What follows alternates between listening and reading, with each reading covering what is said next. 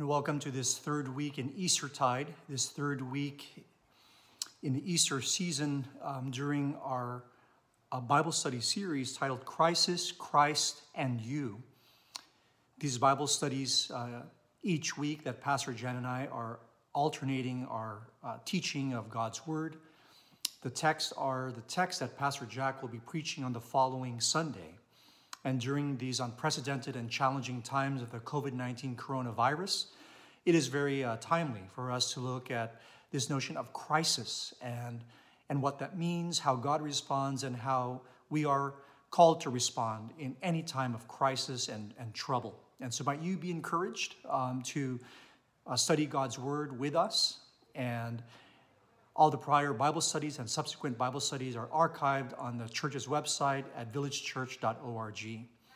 And so for the coming Sunday, the first Sunday in May, we're going to be looking at the text that Pastor Jack will be preaching on, which is from uh, Genesis thirty-seven, uh, verses two through eight and twelve through eighteen, verses twenty-one through twenty-eight, and then chapter forty-five, verses four through eight. And then in the New Testament, Acts chapter nine, verses one through six. Let us first uh, join our hearts together in prayer. Let us pray.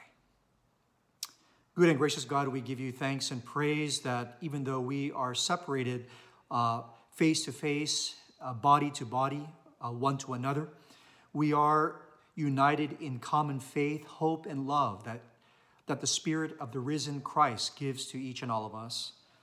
Lord, um, we're grateful that we continue to be the Church of Jesus Christ. And wherever we are, O Lord, we are strengthened and empowered in community by your love that surrounds us, by every blessing that comes to us. And even now, O Lord, in these uh, Bible studies and sermon series, that we can be encouraged, O Lord, uh, by your word. Might you bless each and all of us, O Lord, with your wisdom, the wisdom and understanding that comes from you. Might you, O Lord, lead us into all truth and crown us with your love. We pray these things in the blessed name of our risen Lord Jesus Christ. Amen. All right, and so if you have your Bibles, let's turn uh, to the text. First, Genesis chapter thirty-seven, verses two through eight, twelve through eighteen, twenty-one through twenty-eight, and then Genesis chapter forty-five, verses four through eight. Let us hear and receive the word of the Lord. This is the story of the family of Jacob. Joseph, being seventeen years old, was shepherding the flock with his brothers. He was a helper to the sons of Bilhah and Zilpah, his father's wives. And Joseph brought a bad report of them to their father. Now Israel loved Joseph more than any other of his children because he was a son of his old age, and he had made him a long robe with sleeves. But when his brothers saw that their father loved him more than all his brothers, they hated him and could not speak peaceably to him. Once Joseph had a dream, and when he told it to his brothers, they hated him even more. He said to them, "Listen to this dream that I dreamed, that I dreamt. There we were, binding sheaves in the field. Suddenly, my sheaf rose and stood upright. Then your sheaves gathered around it and bowed down to my sheaf." His brothers said to him, "Are you indeed to reign over us? Are you indeed to have dominion over us?" So they hated him even more because of his dreams and his words. Now his brothers went to pasture their father's flock near, near Shechem. And Israel said to Joseph, "Are not your brothers pasturing the flock at Shechem? Come, I will send you to them." He answered, "Here I am." So he said to him, "Go now, see if it is well with your brothers and with the flock, and bring word back to me." So he sent him from the valley of, of Hebron. He came to Shechem, and a man found him wandering in the fields. The man asked him, "What are you seeking?" "I am seeking my brothers," he said. "Tell me, please, where they are pasturing the flock." The man said, "They have gone away, for I have heard them say, 'Let us go to Dothan.'" So Joseph went after his brothers and found them at Dothan. They saw him from a distance, and before he came near to them, they conspired to kill him. But when Reuben heard it, he delivered him out of their hands, saying, Let us not take his life. Reuben said to them, Shed no blood. Throw him into this pit here in the wilderness, but lay no hand on him, that he might rescue him out of their hand and restore him to his father. So when Joseph came to his brothers, they stripped him of his robe, the long robe with sleeves that he wore. And they took him and threw him into a pit. The pit was empty. There was no water in it. Then they sat down to eat, and, and looking up, they saw a caravan of Ishmaelites coming from Gilead with their camels carrying gum, balm, and resin on their way to carry it down to Egypt. Then Judah said to his brothers, What profit is there if we kill our brother and conceal his blood? Come, let us sell him to the Ishmaelites and not lay our hands on him, for he is our brother, our own flesh. And his brothers agreed. When some Midianite traders passed by, they drew Joseph up, lifting him out of the pit, and sold him to the Ishmaelites for twenty pieces of silver, and they took Joseph to Egypt. Then continuing in Genesis forty-five, Then Joseph said to his brothers, Come closer to me. And they came closer. He said, I am your brother Joseph, whom you sold into Egypt. And now do not be distressed or angry with yourselves because you sold me here. For God sent me before you to preserve life. For the famine has been in the land these two years, and there are five more years in which there will be neither plowing nor harvest. God sent me before you to preserve for you a remnant on earth and to keep alive for you many survivors. So it was not you who sent me here, but God. He has made me a father to Pharaoh and lord of all his house and ruler over all the land of Egypt. And then finally, in the book of the Acts of the Apostles in the New Testament, chapter nine, verses one through six, once again, let us hear and receive the word of the Lord. Meanwhile, Saul, still breathing threats and murder against the disciples of the Lord, went to the high priest and asked him for letters to the synagogues at Damascus, so that if he found any who belonged to the way, men or women, he might bring them bound to Jerusalem. Now as he was going along and approaching Damascus, suddenly a light from heaven flashed around him. He fell to the ground and heard a voice saying to him, Saul, Saul, why do you persecute me? He asked, Who are you, Lord? The reply came, I am Jesus whom you are persecuting. But get up and enter the city, and you will be told what you are to do. Friends, sisters, and brothers in Christ, this is the word of God for the people of God, holy wisdom, holy words, and we all say, thanks be to God. Well, these are familiar uh, stories um, to all of us. Um, I've subtitled uh, this particular Bible study, A Tale of Two Lives, Joseph, son of Jacob or Israel, and Saul, Uh, Paul the Apostle. Now recall from our uh, Bible study of um, two weeks ago where I shared with you the etymology of the word crisis, right? Crisis comes from the Greek word krisis, which means decision. And its history goes back to the early, early days um, where crisis was regarded as that point in someone's ailment, when someone had a disease, that a, a decision or a judgment Um, was to be made whether that particular disease or illness would be getting better or worse. Um, and so in this current um, COVID nineteen coronavirus pandemic, this is a crisis. We are at a pivot point where we're uh, experiencing so much dislocation and, and disruption, and in so many places, despair. And so what, what decision are we called Uh, to make in any given day and, and during this period? What are the tough decisions and choices that, that we need to make? You know, like when we go out to the grocery store, uh, will we put on our masks? Um, or how to decide on what to do on, on any given day, you know, when we're all uh, sheltered in place.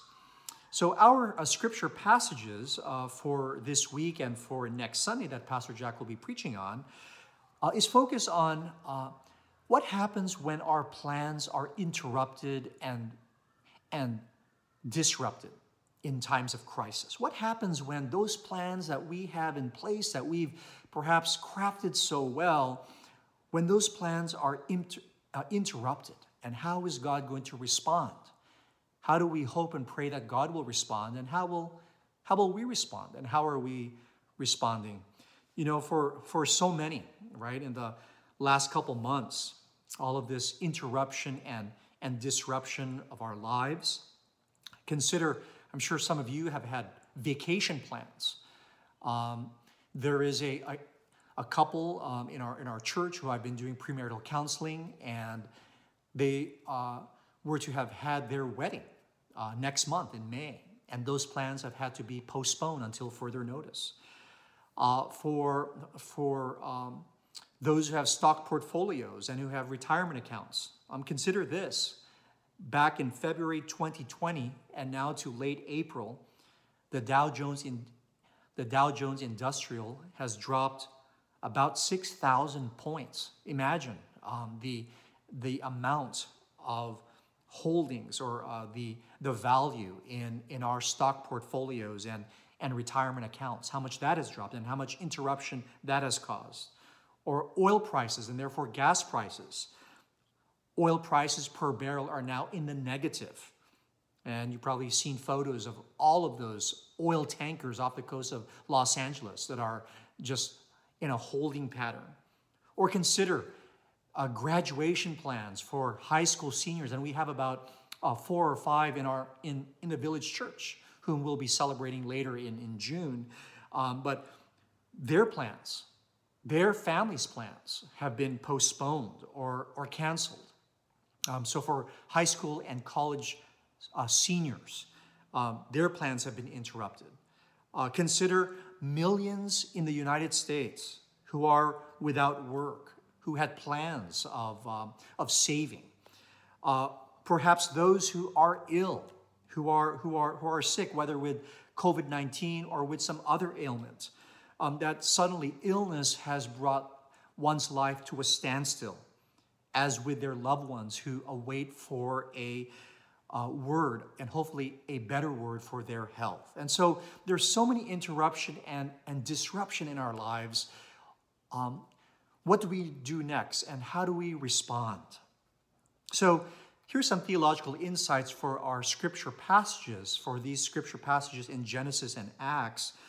We see here in, in Genesis and in the book of Acts and throughout scripture this This interesting interplay and interaction of uh, God and human beings, human and and divine interaction, and how we interact one one um, with another. There's this interesting dynamic of uh, divine sovereignty on the one hand, and human responsibility, and that how they interplay and interact one one with another. That we all hold to, you know, that God is um, God is powerful, um, God is wise, um, God is indeed in control. But yet we also are uh, human beings created in the image of God with agency, able to make choices, able to make decisions. We as uh, followers of Jesus Christ who hold on to the uh, Judeo-Christian faith, we hold to predestination, not predeterminism. And that's a very important distinction. We hold to predestination, not predeterminism. What's the difference?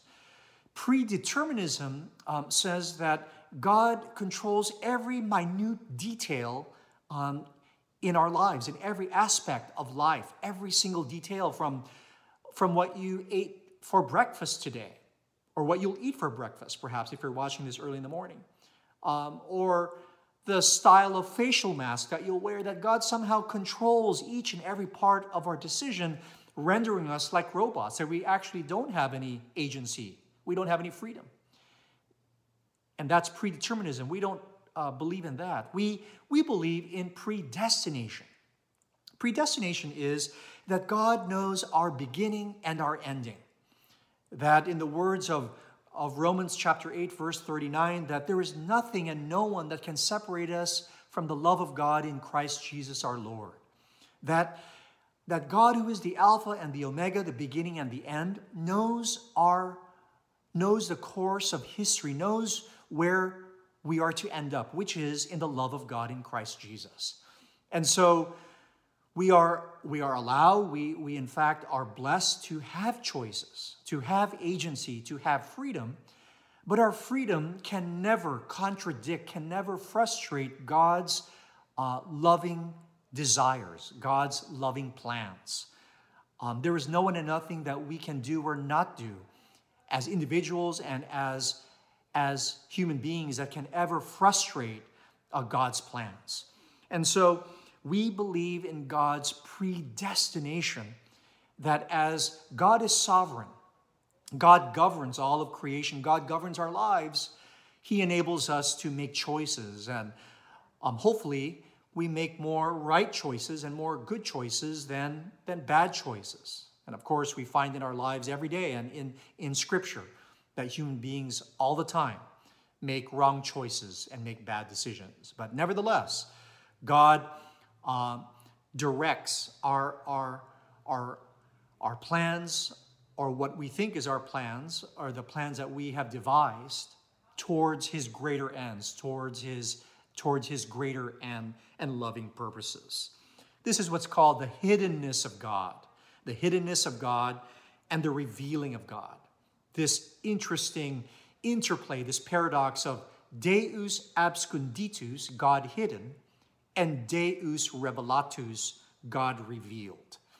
That there's points and places in, in the Scriptures and in our own lives all around us where sometimes um, God's ways and God's will is revealed.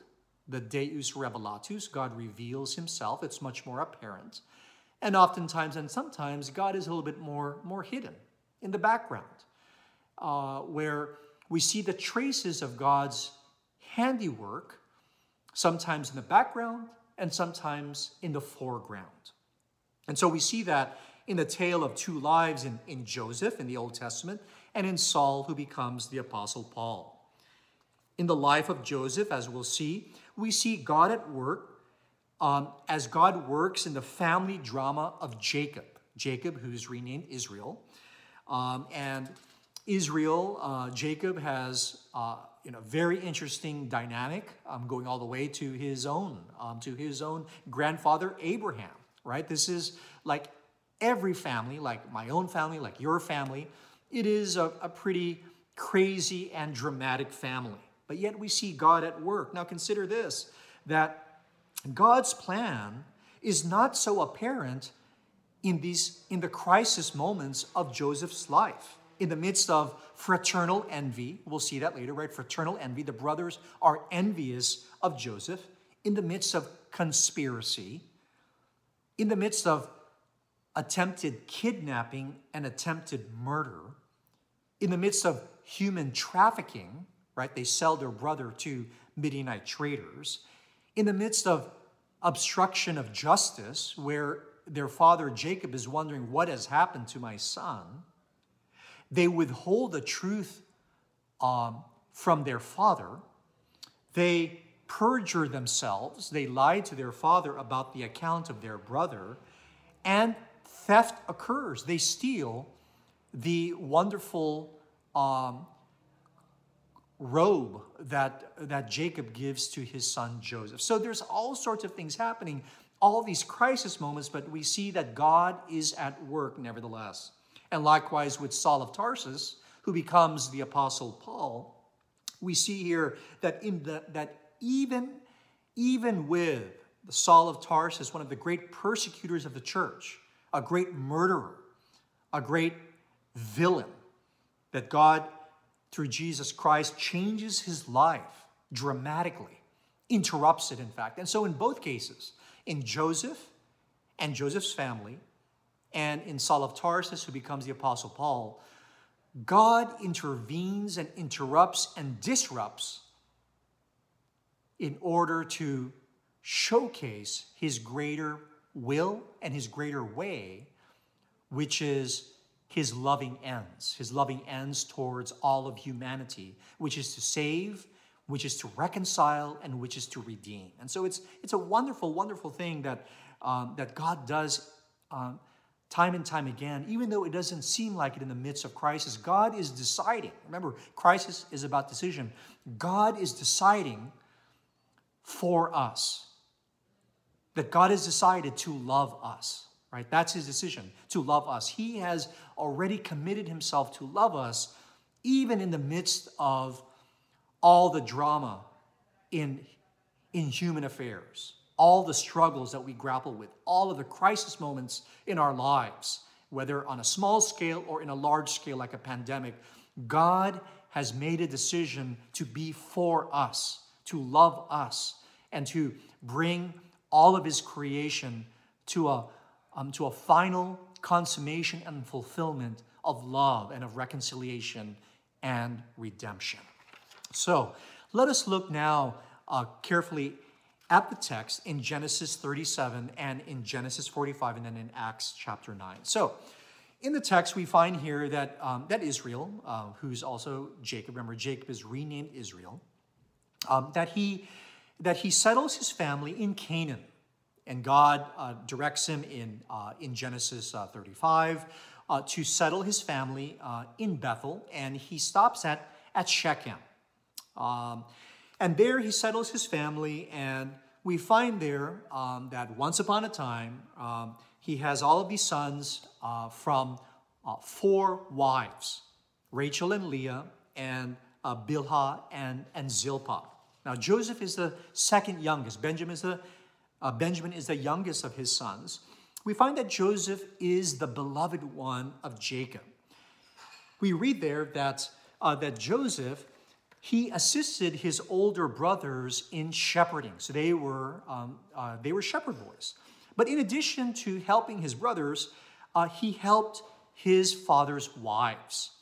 Uh, he helped his his father's wives. Um, we also find that he was a tattletale, that Joseph liked, really enjoyed reporting back to his, to his father of the affairs of his brothers. So he was a tattletale.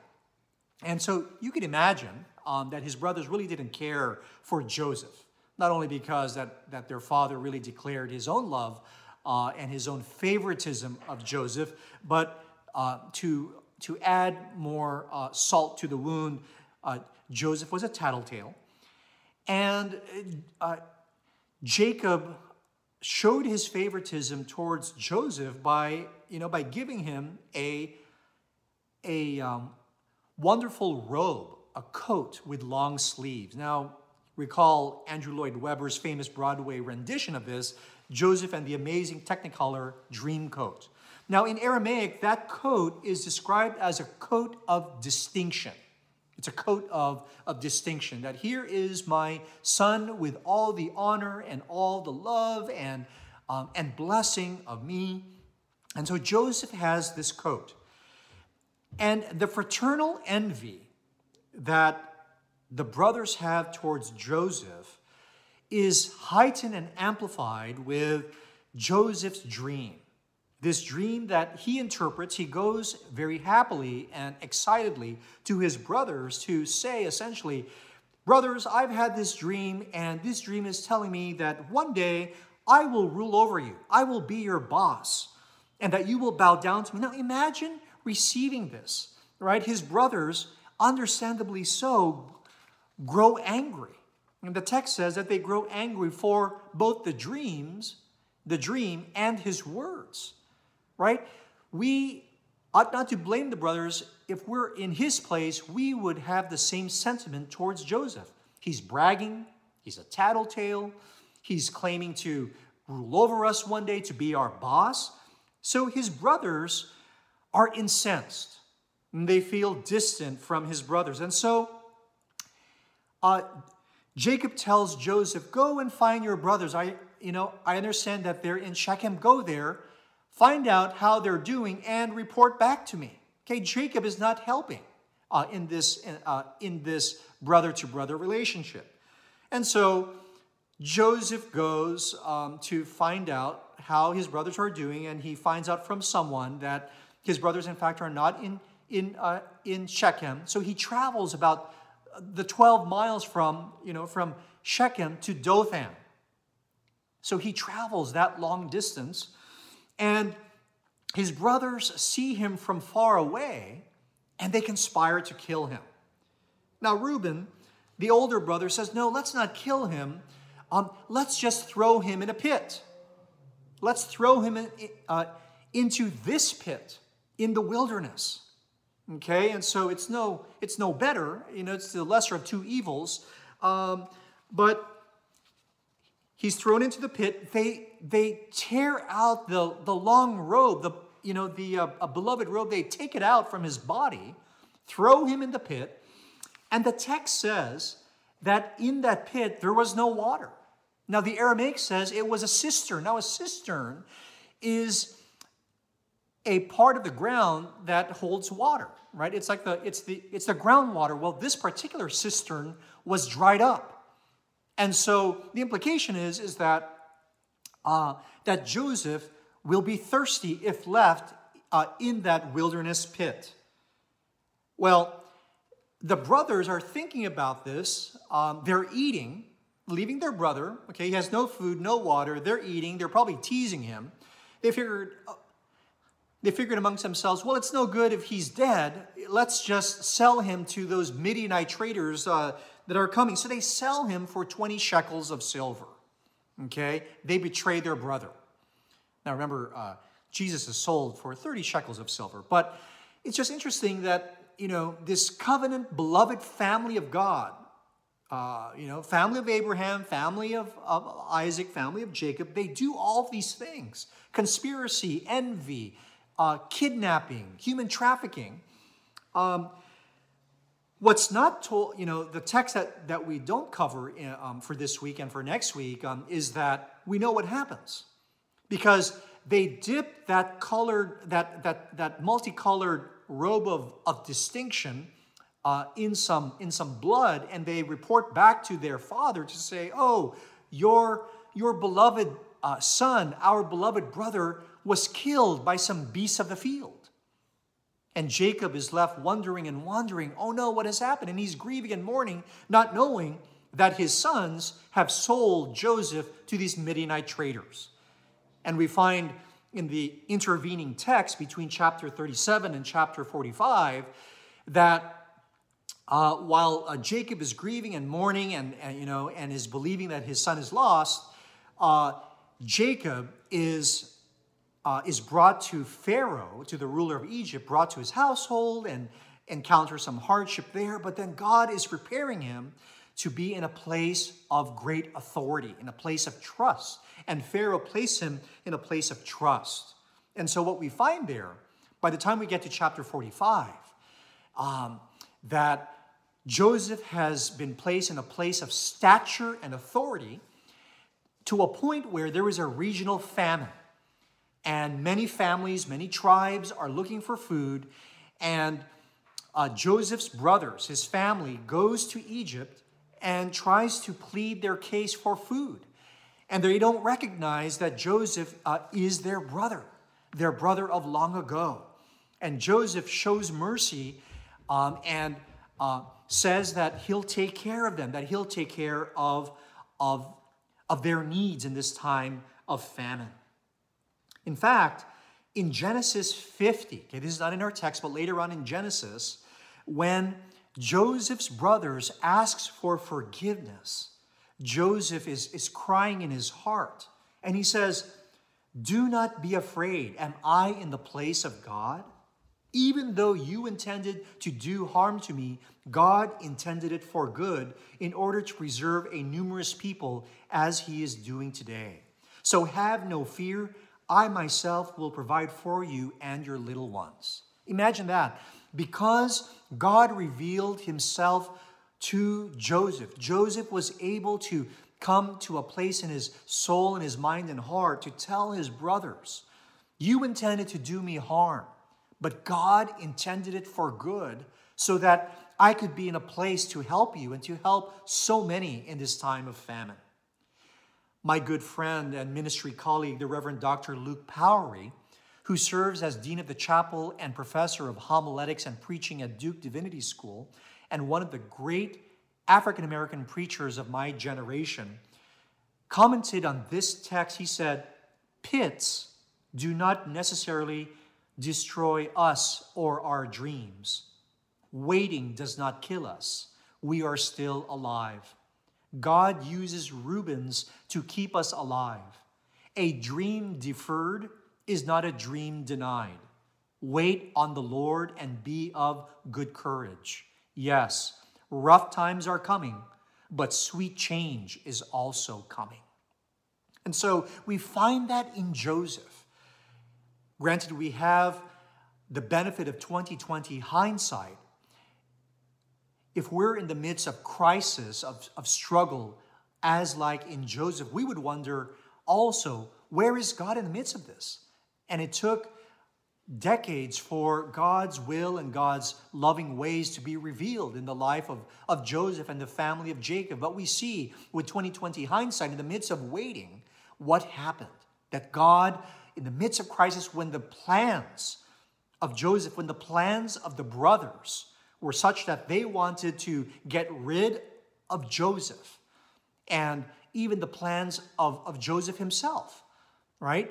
We see that God's desires and plans for the family, for the region, and indeed for the world was not to be frustrated nor to be contradicted, notwithstanding uh, the bad desires of those brothers. Uh, God used Joseph in a mighty and loving way. Now we see in the Acts of the Apostles, in our text in Acts nine, one through six, The, um, a similar thing, but in a different, from a different vantage point. Whereas Joseph was about waiting and be of good courage for God's plans to, uh, to be disclosed, for Saul, the great persecutor of the church, his life was changed and transformed for the better, to be used by God, not for evil ways of what Saul was doing to persecute the church and to kill the church, but to be one of the greatest apostles of, of the church and of the faith. Now recall that the book of the Acts of the Apostles is written together with the Gospel according to Luke. And so when you look and, and when you study and read the Gospel according to Luke, you have to connect it with, uh, with the book of the Acts of the Apostles. They were believed to be written um, by Luke and by his community. And so it's the Luke Acts um, read together. The Gospel according to Luke and the uh, book of the Acts of the Apostles account for us the mission of God through the early church as the church bore witness to the risen Lord Jesus Christ in their life as a community and in their testimony of faith through their words and through their deeds of compassion, hospitality, and mercy. Okay, so in short, the church was about living out the love and life of Jesus Christ, and because of that distinctive way of living and being, the early church was dubbed the Way. They were called the Way. That distinctive community which followed the one who is the way, the truth, and the life, namely Jesus the Christ. Remember John fourteen, six, when Jesus says, "I am the way, the truth, and the life." And so this community that was called to follow the way of Jesus Christ, they were called the Way. And so the close association and affiliation between this visible community of believers, the church, and the close association with the head of the church, Jesus Christ, those who were on the outside looking in saw that this community, this community were either guilty by association or filled with grace by association. And Saul desired letters of passage and commendation from the high priest in Jerusalem in order to purge the synagogues from Jerusalem to Damascus of anyone who was connected with the way. Because remember, by guilt of association, that if, if they belonged to the way, then they, then they followed the way of, of Jesus Christ. And Saul wanted to be an agent of the high priest in Jerusalem who wanted to get rid of any remnants of this Jesus of Nazareth and therefore of his followers. Now, what Saul couldn't understand until he was transformed and converted, as well as others who didn't fully understand what the way was about and, and who Jesus was really about, was that it wasn't just an association, you know, sort of like joining the Boy Scouts, or, or uh, uh, joining the, the Rotary Club, or uh, joining a political party. It wasn't just association. It was about communion. The Greek word is koinonia, communion, fellowship. Now, next Sunday, we'll be celebrating the Lord's table, the communion, the, the, the joining together, the unity of the body, right? That's what it means. It's not just a mere association. It's about communion, about deep fellowship, unity with Jesus Christ, one with another, and Jesus with us, and us with Jesus. That's why the Apostle Paul can write later in First Corinthians twelve that the koinonia is such that when one member suffers, all suffer. When one rejoices, all rejoices. Where he says, you are the body of Christ and individually members of it. In other words, there is a real sacramental unity between each member of the church, one with another, and individuals and the whole with Jesus Christ, so that to persecute the church is to persecute Jesus Christ himself. And that's why when the risen Christ encounters Saul en route to Damascus, the Lord asks Saul, Saul, Saul, why do you persecute me? I am Jesus whom you are persecuting. This is similar to what Jesus had said to his disciples in Matthew twenty-five, thirty-four through forty-six. Remember when he said to the disciples, when you clothe the naked, you clothe me. When you feed the hungry, you're feeding me. When you quench the th- thirst of the thirsty, you are quenching my thirst. When you visit those in prison, it's like you are loving me. In other words, when you uh, persecute the believers, you are persecuting Jesus Christ. And when you bless the church, you bless Jesus Christ. And so Saul, in persecuting the church, was persecuting Jesus. Saul's life was inter- interrupted in a major way. From a life of persecution, from a life of hate and murder, following the ways of powers and principalities that sought to frustrate and contradict God's love and God's loving intentions, Jesus interrupts his life's plans and trajectory and changes it towards the greater glory and good and loving purposes of God. Next Sunday, during the pre-recorded worship services, we're going to be singing two hymns, Amazing Grace um, and God of Creation, All-Powerful. Now, of course, Amazing Grace, we know about John Newton, um, that, um, that late eighteenth century um, former slave trader who, in the midst of a circumstance of a sea storm, his life is transformed, and he becomes one of the um, great hymn writers of the church. He was a slave trader. He, in fact, teamed up with the famous William Wilberforce, that great member of the British Parliament who fought for the end of the transatlantic slave trade. So his life was transformed, but the other hymn, God of Creation, All-Powerful, by Margaret Clarkson. Margaret Clarkson, um, a uh, twentieth century hymn writer. She was born to parents whom she described as in a loveless and unhappy marriage. And notwithstanding that, that, um, that, Uh, uh, the home that she grew up in, she grew strong in, in the Reformed faith. And she had a lifelong struggle, uh, lifelong struggle with physical disabilities that, that required much uh, surgery, and she endured much physical pain. But yet she wrote hymns such as the one next week, God of Creation, All-Powerful, that describe the Lord's greatness and the Lord's goodness. Yes, friends, in the midst of crisis, in the midst of crisis, we find in the life of, of Joseph and the life of, of Saul, who became Paul, that we are called sometimes to wait and be of good courage, to see God's unfolding and loving plans, um, even as our life's plans seem to be interrupted and disrupted. Or perhaps, like in the case of Saul, who became the Apostle Paul, our plans are disrupted and interrupted so that our attitudes, our behaviors, our beliefs, our life is transformed. In all things, what seems like lives interrupted and disrupted, God has always made a decision to love us, that indeed no one and nothing can separate us from the love of God in Christ Jesus.